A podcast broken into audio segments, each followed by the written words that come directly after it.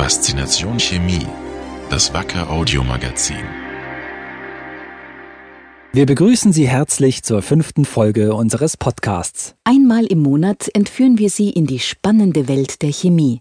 Und heute geht es um das, was man ständig sieht, aber fast nie wahrnimmt, um den Putz, also um das Material, mit dem fast jede Mauer verkleidet ist. Putz, das kommt tatsächlich von Putzen. Ursprünglich hieß Putzen den Butzen, also die Verunreinigung, den Klumpen entfernen. Und aus dem Begriff entwickelte sich vor über 500 Jahren der Begriff Putzen im Sinne von säubern, aber auch im Sinn von verschönern. Und beim Putz, der an den Wänden ist, da sind beide Wortbedeutungen richtig. Er verdeckt die Unebenheit und gleichzeitig verschönert er die Wand. Sie wird herausgeputzt. Aber der Putz ist ja nicht nur für die Schönheit da. Da hast du natürlich recht. Der Putz in unseren Wohnungen hat vor allem auch die Aufgabe, die Feuchtigkeit im Raum zu regulieren. Sind unsere Innenwände zu feucht, können sie schimmeln.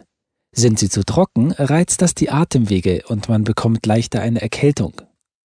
Ein guter Putz nimmt überschüssige Feuchtigkeit aus der Luft auf und gibt sie wieder ab, wenn die Luft wieder trockener wird. Damit fängt er zum Beispiel Feuchtigkeitsspitzen ab, die entstehen, wenn wir kochen oder duschen. Und der Putz außen? Der Putz auf Außenwänden schützt die Mauern. Vor allem vor dem Wasser. Wie der Maurer so schön sagt, das Wasser ist der natürliche Feind der Mauer. Und auf dem Putz sollen natürlich keine Mikroorganismen wie Algen oder Pilze wachsen. Das sieht nicht schön aus und schädigt auf Dauer auch die Mauer. Dann ist noch wichtig, dass der Putz gut auf dem Untergrund haftet er selbst witterungsbeständig ist und schwer entflammbar sollte er auch sein. Eine ganze Menge verschiedener Anforderungen.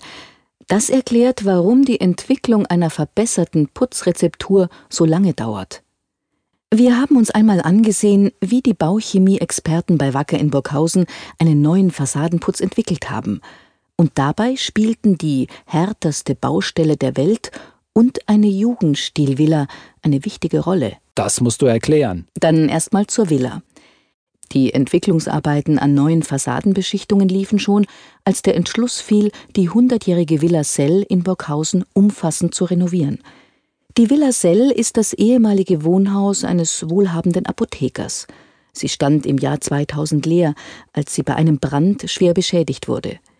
Die daraufhin nötige Renovierung nutzte Wacker auch für ein kleines Forschungsprojekt.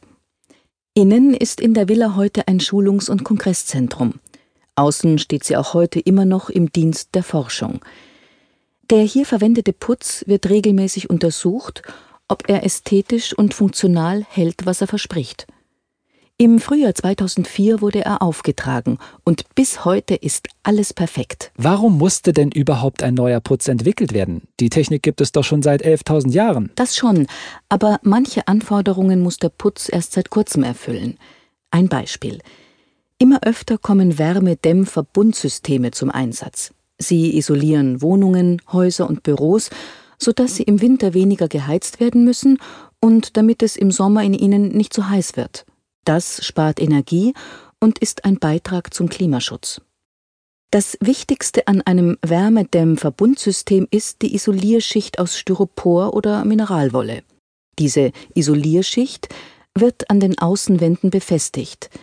Das sieht zum einen nicht besonders schön aus, zum anderen sind diese Materialien auch viel zu empfindlich. Deshalb werden sie abgedeckt. Und hier kann eben wieder unser Putz zum Einsatz kommen. Nachdem so ein Untergrund aber etwas ganz anderes ist als eine feste Mauer aus Ziegel oder Beton, waren hier Entwickler gefragt. Chemiker, Ingenieure und Maurer mussten Putzsorten entwickeln, die leicht sind und gut haften, die druckstabil sind auf dem weniger harten Untergrund, die beständig sind gegenüber Regen und starkem Sonnenlicht und die schwer entflammbar sind. Ich ahne schon, hier kommt die härteste Baustelle der Welt ins Spiel. Genau. So nennt Peter Asbeck die Klimakammern im Labor von Wacker. Asbeck ist Malermeister und er betreute die Tests der verschiedenen Putzrezepturen, die seine Kollegen entwickelt hatten. Sein Reich besteht aus fünf kleinen Klimaschränken und aus zwei großen begehbaren Räumen. Und in denen herrschen raue Bedingungen. In acht Stunden wechseln Hitze, Regen und Frost einander ab. Hier müssen die etwa acht Quadratmeter großen Testfassaden zeigen, was sie können. Die Putzrezepturen, die das gut überstanden hatten, durften dann in den Praxistest. Sie wurden im sogenannten Freilandbewitterungspark in Burghausen geprüft. Das sind einfach einige Mauern, die in die verschiedenen Himmelsrichtungen orientiert sind. So kann man sehen, wie sich der aufgetragene Putz unter realen Wetterbedingungen im Freien verhält. Regelmäßig haben die Entwickler dort den Zustand des Testputzes untersucht.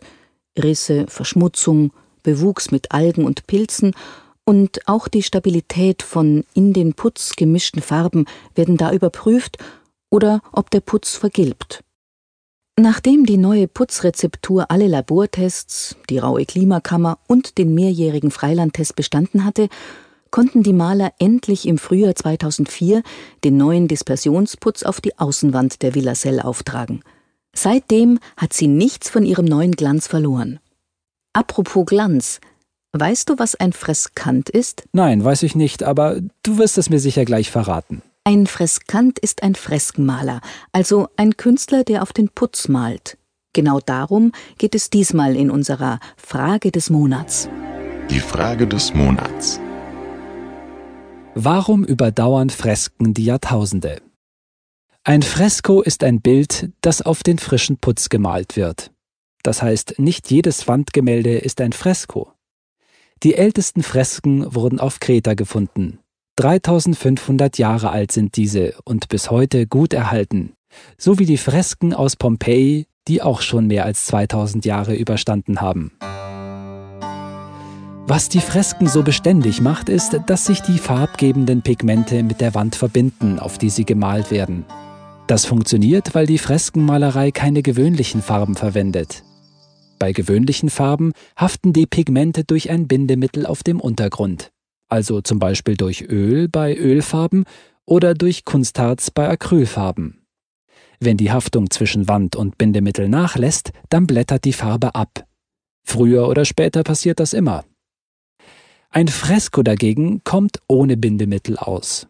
Der Freskant löst die Pigmente nur in Kalkwasser auf. Damit malt er auf den ganz frischen Putz. Und das erklärt auch den Namen der Technik.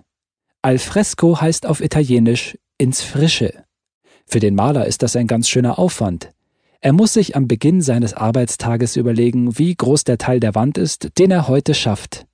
Dann muss er den Putz an dieser Stelle frisch auftragen. Eine Stunde später etwa kann er loslegen und malen, und spätestens nach neun Stunden muss er fertig sein.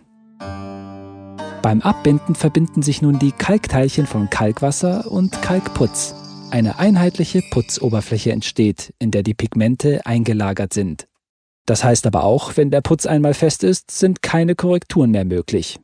Will der Maler etwas ausbessern, muss er entweder die äußere Putzschicht abschlagen und eine neue auftragen, die er dann frisch bemalt. Oder er trickst, indem er das Fresko mit einer anderen, bindemittelhaltigen Farbe übermalt. Einem gut ausgeführten Fresko kann so leicht nichts etwas anhaben. Solange die Pigmente selbst nicht ausbleichen oder der Putz als Ganzes von der Wand fällt, bleiben sie der Nachwelt erhalten. Und so können wir heute noch die Athleten auf den Fresken im Palast von Knossos auf Kreta oder die Bibelszenen in der Sixtinischen Kapelle bewundern. Das war's für diesen Monat bei Faszination Chemie. Mehr Infos finden Sie im Internet unter www.wacker.com-podcast. Bis nächsten Monat. Auf Wiederhören. Wacker. Creating tomorrow's solutions.